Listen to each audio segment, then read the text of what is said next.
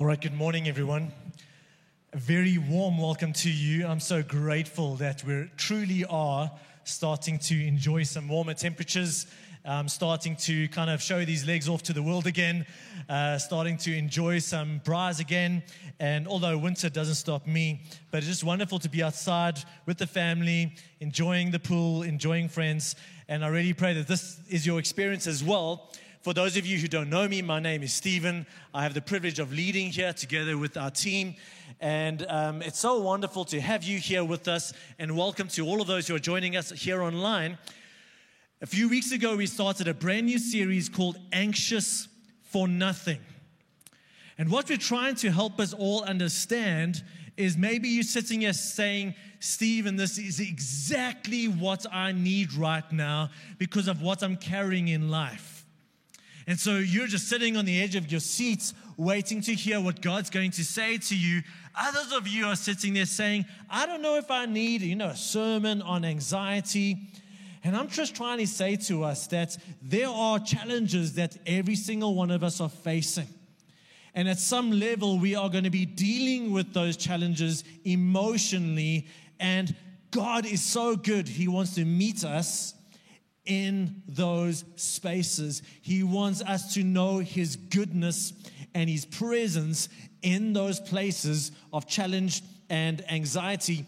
And so, let me just say this to you that when we kind of put a sermon series together, yeah, it's great to hear a message, but we kind of think about it like a puzzle in the sense that what's going to make the most sense is to have this piece plus this piece, plus that piece, plus today's message and next week's week's message. And while the standalone messages, hopefully God speaks to us, a greater picture starts to emerge. And guys, I promise this is not about getting likes and clicks and shares on YouTube and social media. This is rather creating facility for every single one of us to engage fully with God in our space of anxieties and challenge.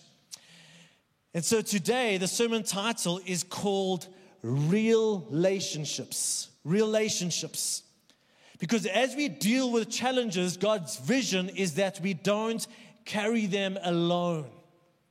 Rather, one of His good gifts to us is good relationships whereby we live our challenges out together. We love and support each other.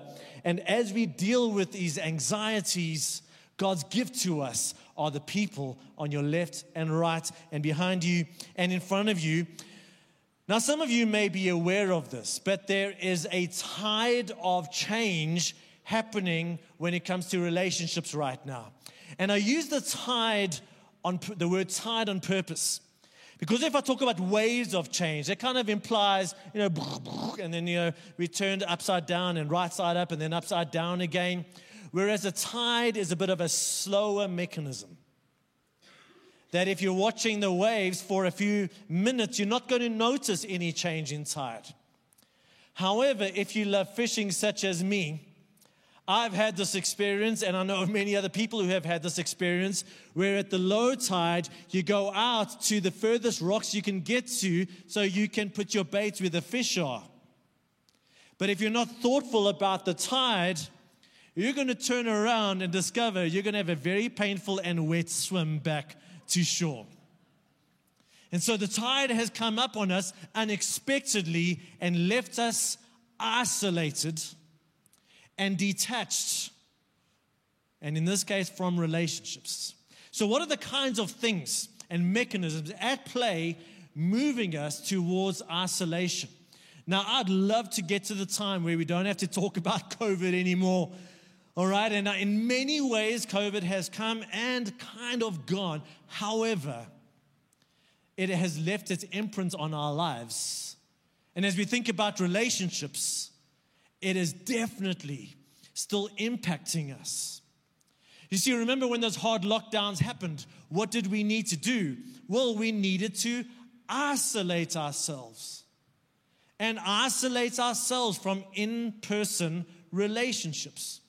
Now, some of you took the opportunity to kind of take a time off from people in general, right? Because we were told that it's only going to be three weeks. Some of you stayed connected. Some of you kind of stuck under the radar and still went and saw your family and friends. I'm not looking at anybody here.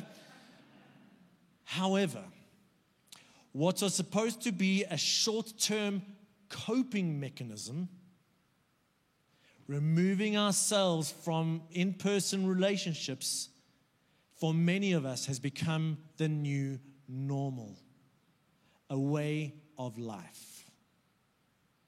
And the reason is some of us are struggling with relational re entry. Others of us are saying, I actually prefer the isolation. Or it's too hard to do the relational re entry. And so here we are, all of us struggling with this tide that's moving us towards detachment in relationships. The second big mechanism, I think, at play at the moment for all of us, not just the young people, is technology. Now, I'm 42 and I don't want to sound like one of those old people because I truly love technology that works. Right? One of my favorite tech, and I know it's not that new, but wow, I love Google Maps. There are people in this hall that, my father in law included, who have the Joburg city map imprinted on their brains. And so, whenever they tell you where to go, it's like, go here, take this off ramp, turn right, you're going to see that shop, you're going to see that dude, and go over there, and you'll see the place. I'm not listening because I got Google Maps. for good or for bad, right? Problem is, when we run out of power, what are we going to do? I love access to any song that I want, any album that I got, a song that I remembered from my childhood, I can just go and find and play right now. I love access to books. I can buy a book now and start reading it now. And every time I go anywhere, I have all my digital books available with me. I love that tech. However, when it comes to tech, if I'm honest with you, it's more of a love hate relationship. Study after study has shown us, for example, that we were never meant to multitask at the level that many of us are multitasking. You know, when we open a browser and we read, we have one tab open for our email, one tab open for the news, another tab open for something that we're looking for, and eventually we've got 20, 30 tabs open, and we think that that's how our brains should work. That is not how our brains are designed to work, and so that's going to tire us out. Also, it has been proven, and I'm when it comes to conspiracies, let me just let you know I'm a bit of a anti conspiracy. If I smell a conspiracy, my default, right or wrong, is to kind of actually move in the opposite direction. This is not conspiracy. This is demonstrably true that those big algorithms and big people behind our tech, they are intentionally triggering our anger and our outrage cycles in order to keep us glued to our screens. Social media is amazing. I mean, the, the other day I was able to be on a WhatsApp phone call where uh, uh, a, a video phone call where one of my friends was on the beach in Knysna Another one of my friends was in Germany, and the three of us were able to have an hour long video chat. And so I love that. I love that access. However, man, on social media, we can have 4,000 friends. And once again, the data isn't lying here that we are moving towards loneliness. My worth is being determined by how many clicks and likes and follows I've got. I'm comparing my normal life or my lowlights with everybody else's highly curated social media feed, which isn't even real most of the time. And so I walk away feeling less than, feeling more isolated. All of this is making in person relationships increasingly difficult. I saw an app the other day called the Gotta Go app. The Gotta Go app. This is where you're going to be in a social environment and you know you don't want to stick around too long. So you program your phone in the app to receive a text or a phone call. It's got a prepackaged excuse for you so you can make your duck. It's called the Gotta Go app. The Gotta Go, no, all right? Some of you are like App Store right now.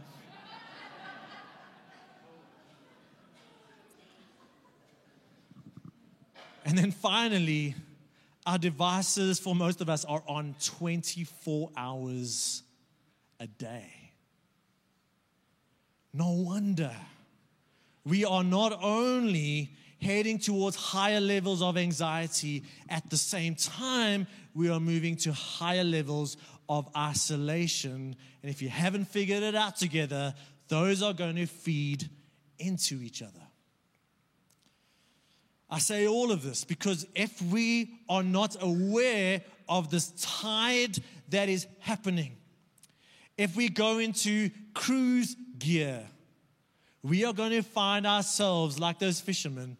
When did I become so isolated? When did I become so detached? And the swim back is going to be very tough. So, let's allow God's word to encourage us this morning and I'm going to be reading from 1 Peter 4, verses 8 to 10, because I believe, as I said at the beginning, that relationships in general and biblical church community specific is God's gift to us, not only in our good times, but even in our anxious times. So let's read together 1 Peter 4, verses 8 to 10. I'm going to read the whole passage and then we're going to walk through it step by step. Above all, Love each other deeply because love covers over a multitude of sins. Offer hospitality to one another without grumbling. Each of you should use whatever gift you have received to serve others as faithful stewards of God's grace in its various forms. Now, in these few short verses, there's some great encouragement for us. And the first one is this where Paul writes here, above all, love each other deeply. The first thought is, we need each other's love. Whether we know it or not, love is like oxygen to us. In fact, I could even argue that love is more important than oxygen to us, especially in our time of need and anxiety and challenge. Now, some of you are saying amen. Others of you are saying, Stephen, I wish that was true. Because when I engage other Christians, when I engage people in church, I'm not experiencing people who are loving each other deeply. Rather, I'm experiencing judgmentalism, hypocrisy. I am being ignored. And so, Stephen, I wish what you're saying would be true, but my experience has been anything but, and I know that is so real for many of us. And so, as a pastor, and I believe this choice is for every single one of us, I've got two options because I know the stories. I've experienced some of those stories. We've got two options. Option one is you know what, Jesus? The church experiment was a wonderful idea. We've given it a good shot but I think it's about time we should be done with it. Option A. Option B is where we say, maybe even against all odds, I'm going to trust that when Jesus says, I am still building my church, that he is doing that. That when Jesus says, You will know and the world will know that you are my disciples by the love that you have for one another. Jesus, I'm going to, against all odds, despite my experiences, I'm going to trust you. And I'm going to trust your word, your activity, and your vision for your church. Listen, I want to say this with all integrity for every story, bad story that we've experienced. And for every bad story making news headlines for the wrong reasons about God's children, there are hundreds and thousands of stories that never make the headlines. But there are people who have experienced God's love, who have experienced God's grace, who have experienced God's grace and love through other believers in powerful, powerful ways, who have given and received love deeply. And so that is why I know that Jesus is not yet done with his church. And that is the vision I want to hold out for us because we need each other's love. Think about it. In the beginning, when God created, He created Adam. And oh, Adam had it good, man. Adam was in the most beautiful nature, surrounded by God's amazing creation, with all of these beautiful animals and God's manifest presence. Doesn't that sound amazing? And yet, it was in that moment that God said, It is not good for man to be alone. Adam could already engage the love of God.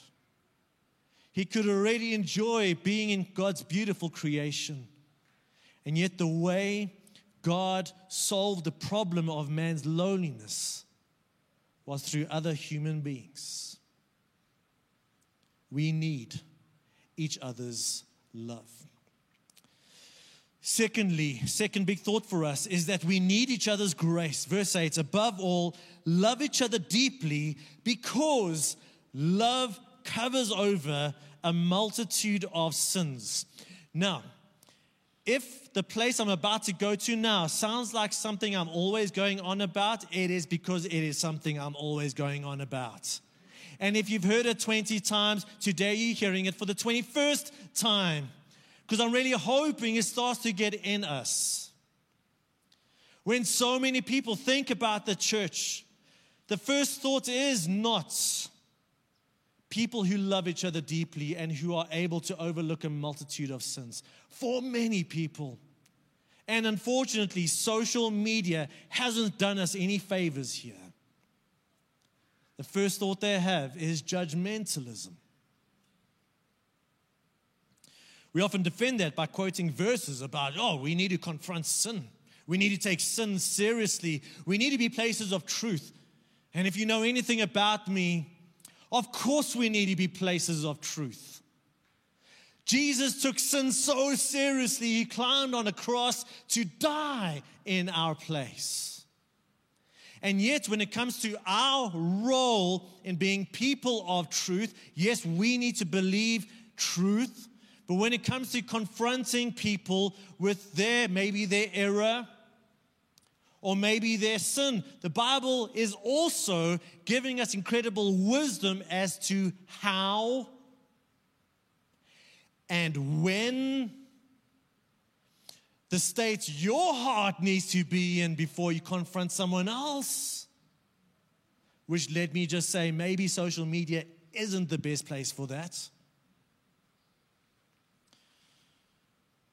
John 1:14 says that when Jesus came, he came full of grace and truth.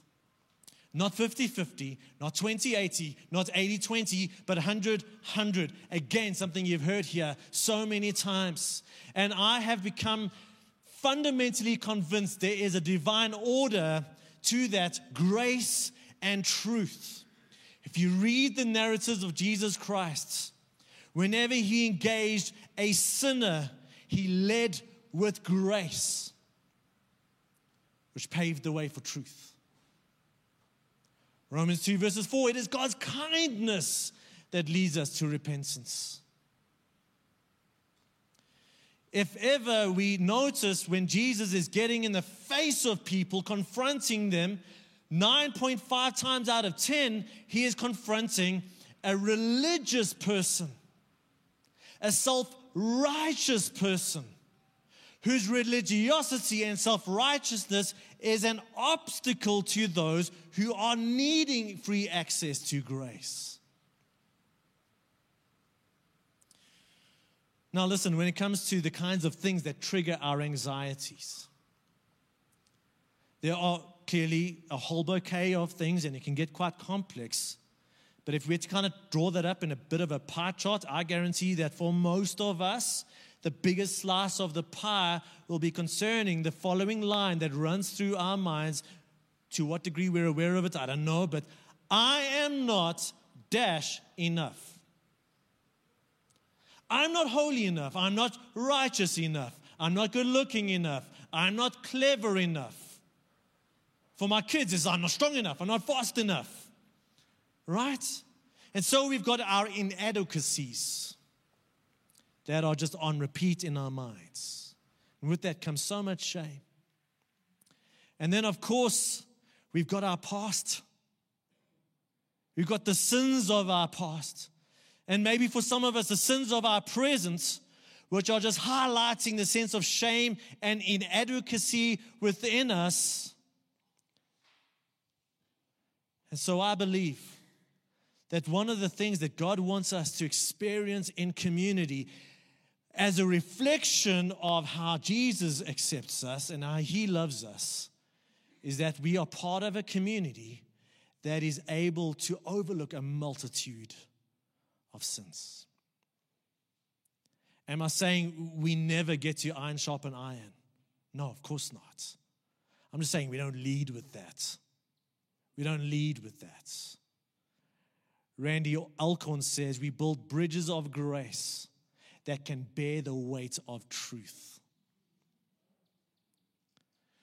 And so, this is the kind of community that I need that meets me in my shame and tells me that I don't have to perform, that my acceptance here is not based on my looks, is not based on my performance, is not based even on my holiness or my righteousness or my past or my present or my future. But I'm in a place of grace and love. Number three, Paul moves on and he says in verse 9, offer hospitality to one another without grumbling. So, the third thought for us this morning is that we need to be in each other's spaces.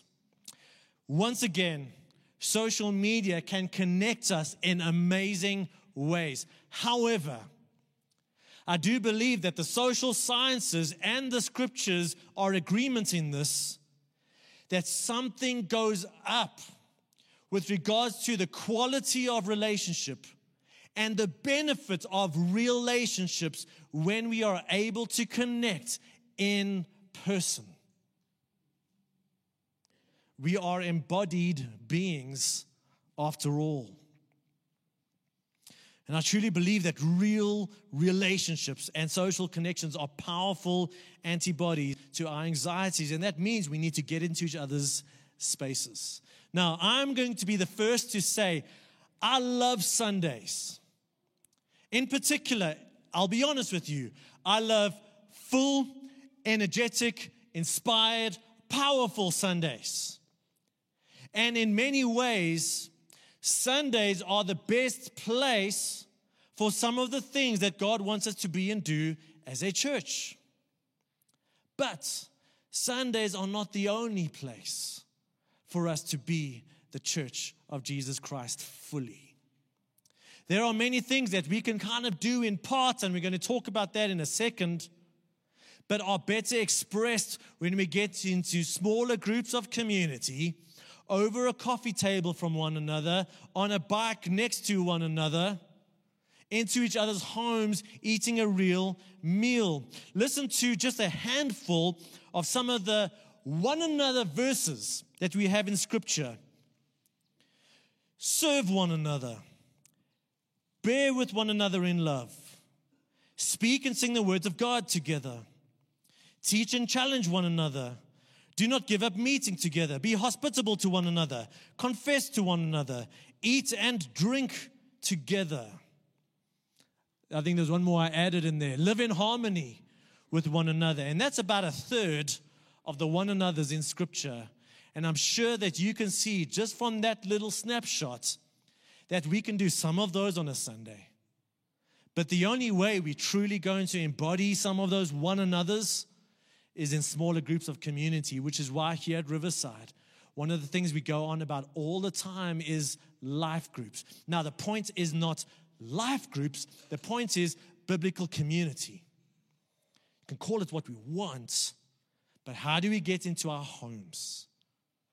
How do we share a meal and share God's word and walk in faith together towards Christ because we need each other. But this verse is less maybe about life groups, but also about hospitality. And I love that Paul is just so honest here, saying, Do this without grumbling. Because I know some of us, oh, I've had such a long week. I just really don't feel like people in my home this Sunday. I just really don't feel like washing dishes for 20 people after they come and go, right? And they've eaten my food. And so, as we think about hospitality, I'm just going to throw out a couple of very practical thoughts. Number one, you don't have to master chef it. If you're not having people into your home until you're at the point where you can master chef it and you have enough bucks to master chef it, if that's what's stopping you, just stop it.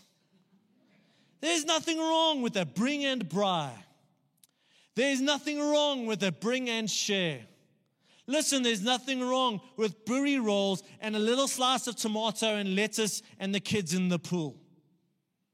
The greater goal is not to impress people with your cooking. And I know some of you have that gift. Please use it for God's kingdom's sake. But that's not the goal. The goal is let's get into each other's homes. Cup of coffee and a pack of biscuits in the afternoon. Right? Maybe some of you want to pick this challenge up. Maybe once a month, maybe even once every two months. I know you have the people you like to connect with, but maybe you're going to challenge yourself to, on a semi regular basis, invite someone else round right? So you're going to say, well, and here's another, just a little bit of a clue here is to say, well, here's a family that I enjoy connecting with, but here's a family that I want to connect with. Let me have them both round at the same time. Don't forget our amazing singles and our young adults and our youth as well in this. Don't think that because you're on the other side of 40 that they don't want to be in relationship with you. Maybe you just want to have a whole bunch of people around. But in that, about half the people you know, about the other half of the people you don't know, there are so many ways that we can do this and start fulfilling biblical hospitality. And if dishes is your issue, number one, paper plates. Number two, just get everyone in the kitchen. Here's a towel, go for it. Finally, verse 10 each of you should use whatever gift you have received to serve others as faithful stewards of God's grace in its various forms. We need to serve each other. And I think that that does include our church ministries, where we are not just simply here to receive, but we're here to give, because up to now, everything has been about what I can get from biblical community Maybe this is more about what I can give towards biblical community. Oh, but Stephen, I'm so tired. I'm so anxious. I don't know if I've got anything to give. Well, first of all, God's word says very clearly that each one has something to give. Oh, but Stephen, I just don't know if I've got anything to give. Well, you're not giving of yourself, you're giving of God's grace. The picture here I used to be a waiter for four years at a Chinese restaurant, and someone orders a meal. And they say, Can I have the beef chow mein? And then I give the order through. What do I do? I go pick up the beef chow mein and I bring it to the client or to the, to the person in the restaurant. It's not my beef chow mein. I didn't make it, I just handed it over. So when we serve each other, we are playing that role towards one another. God hasn't given you a gift for you, but for the people around you. Now, I do know that we are in an era, we've spoken about this, high levels of anxiety, high levels of depression, unprecedented levels, high levels of burnout, and I fully understand that. And so, a very live conversation in many sectors is the idea of self care. And there's a place for that. We need to be stewards of ourselves. We need to be wise. We need to know ourselves well so that I am receiving, so that I'm able to give. However, I'm a bit nervous that in some cases the pendulum is swinging the other way, where we are so focused on self care. The irony is when you stay in that place, you're going to be in greater levels of isolation and high levels of anxiety. You see, I think God has wired us in such a way that one of the ways the word says it is that it's better to give than to receive. Once again, I was just looking at a number of studies this last week that agree that when we are kind and compassionate and when we serve one another, it is actually beneficial to our mental health. It is beneficial to our anxiety. It is an outlet. Grace received, grace given. Love received, love given.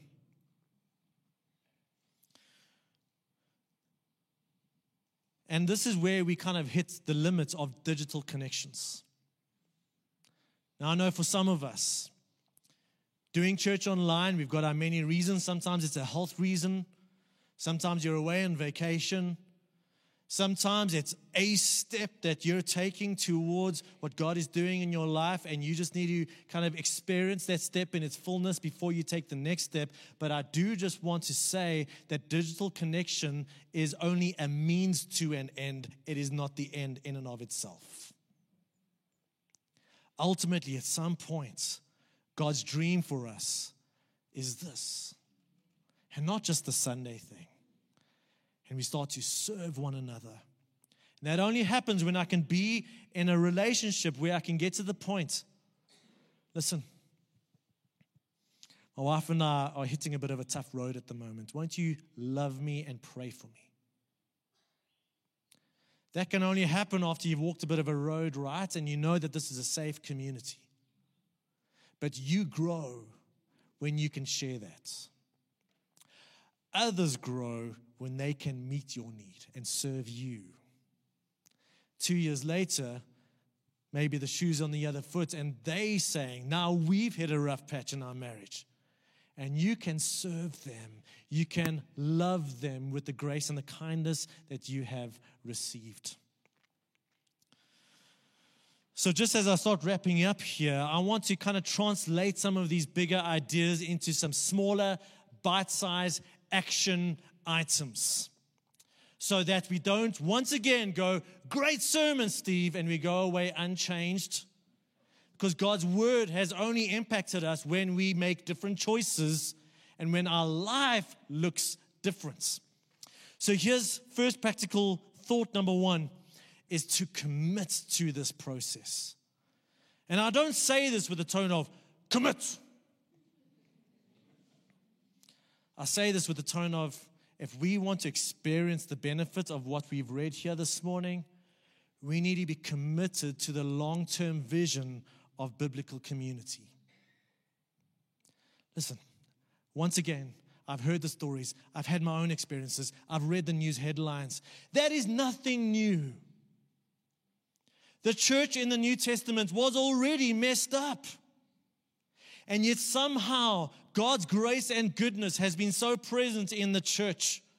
And that gives me great hope for us to be committed to this process. Building relationships, these kind of relationships take time. Some of your strongest relationships were built. Why? Because at school you spent 60 hours a week with your mates varsity, weekends, maybe in the workplace, plus drinks on the Friday afternoon, plus golf on Saturday. We come to church every third week. We have 10 minutes of coffee after the service, and we wonder why we're not experiencing biblical community. And if I'm honest with you, the older I get, the harder this gets.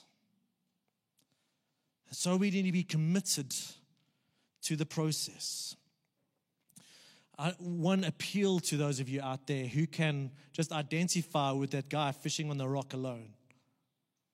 If you're starting to realize that you're drifting towards isolation, please stop. Recognize that this trajectory is going to take you further and further and further away into isolation. turn around. Maybe catch a fresh vision of who Jesus is and what he's wanting to do in your life through the people around you. So, number one is to commit. Number two is to create. I'm sure every pastor has stood on a platform like this and has said, There is no such thing as a perfect church, and that is true. And so, even when it comes to biblical community, listen, every single one of us at various levels are still trying to re engage community which means every single one of us are kind of hobbling forward into community or maybe away from community. All to say this don't look for perfect biblical community, help create community.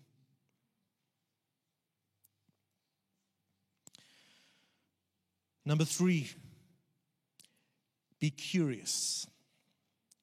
I've already said that relationships take time. There is no life hack for quick relationships. We cannot microwave meaningful relationships.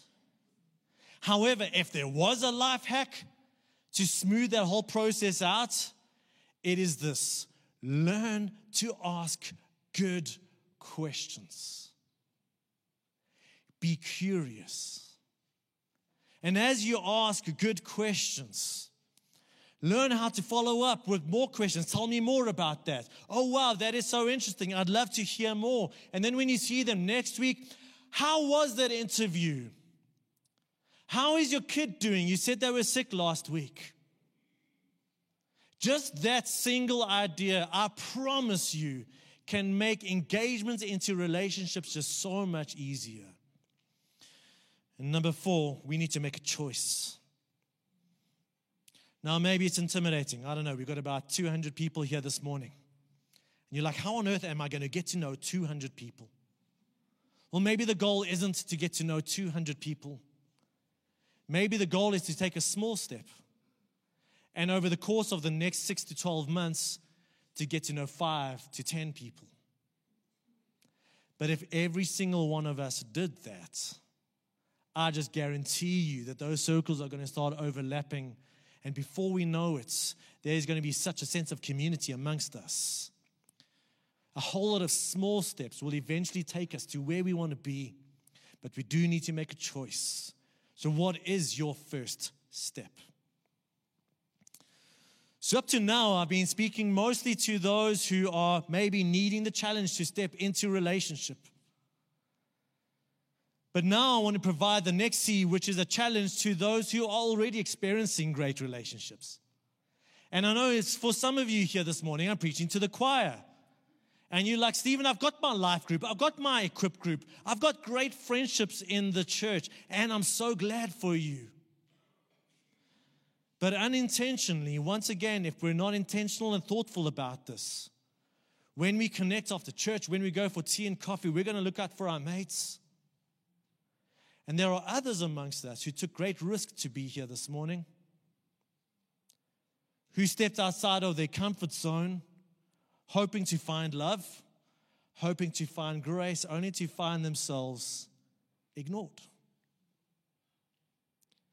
And so, my challenge to those of us who have found community is to look out for those who are new, look out for those you don't know. And so, just to maybe help that process become a little bit smoother, here's a few kind of hints for you. The one is, Hi, I don't think we've met yet. My name is. Every single one of us can do that. All right? Ask good questions, follow up. Maybe you can say, Oh, you like playing golf. Let me introduce you to dot, dot, dot. Oh, wow, you love riding bikes. Let me introduce you to. Oh, wow, you live in Hive Africa. Let me introduce you to. Can I get your number? I'd love you to join our life group. Oh, wow, you live in Bracken Downs. We're like on the other side of the world. Can I connect you with the life group there? Steve, names of life groups in Bracken Downs, please.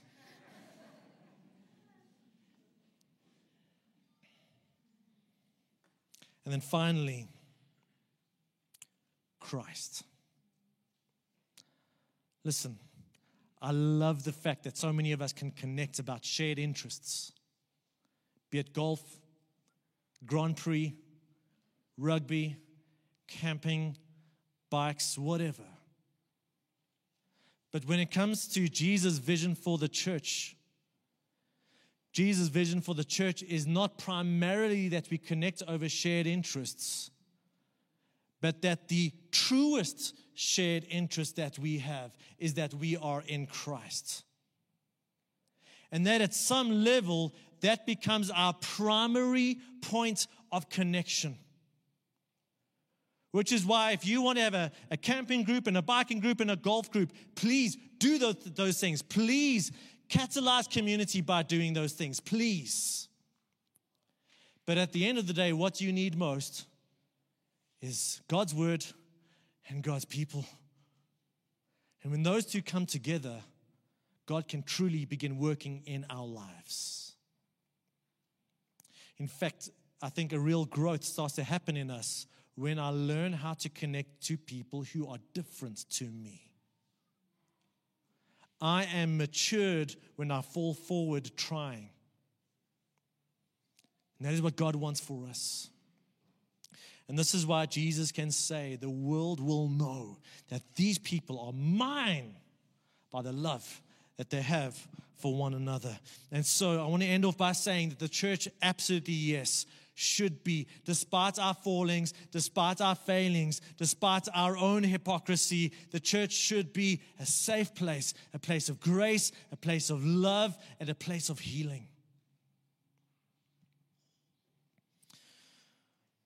And I believe that there are many churches around the world who aren't making headlines for the wrong reasons, whose pastors aren't famous, who don't have huge social media followings, who don't have big worship albums. And some of those churches are wonderful. But there are thousands and thousands and thousands of churches who aren't making headlines, but that are growing in biblical community. And Riverside Community Church, can be, we be one of those? No matter how much or how little we grow, can, can we be one of those?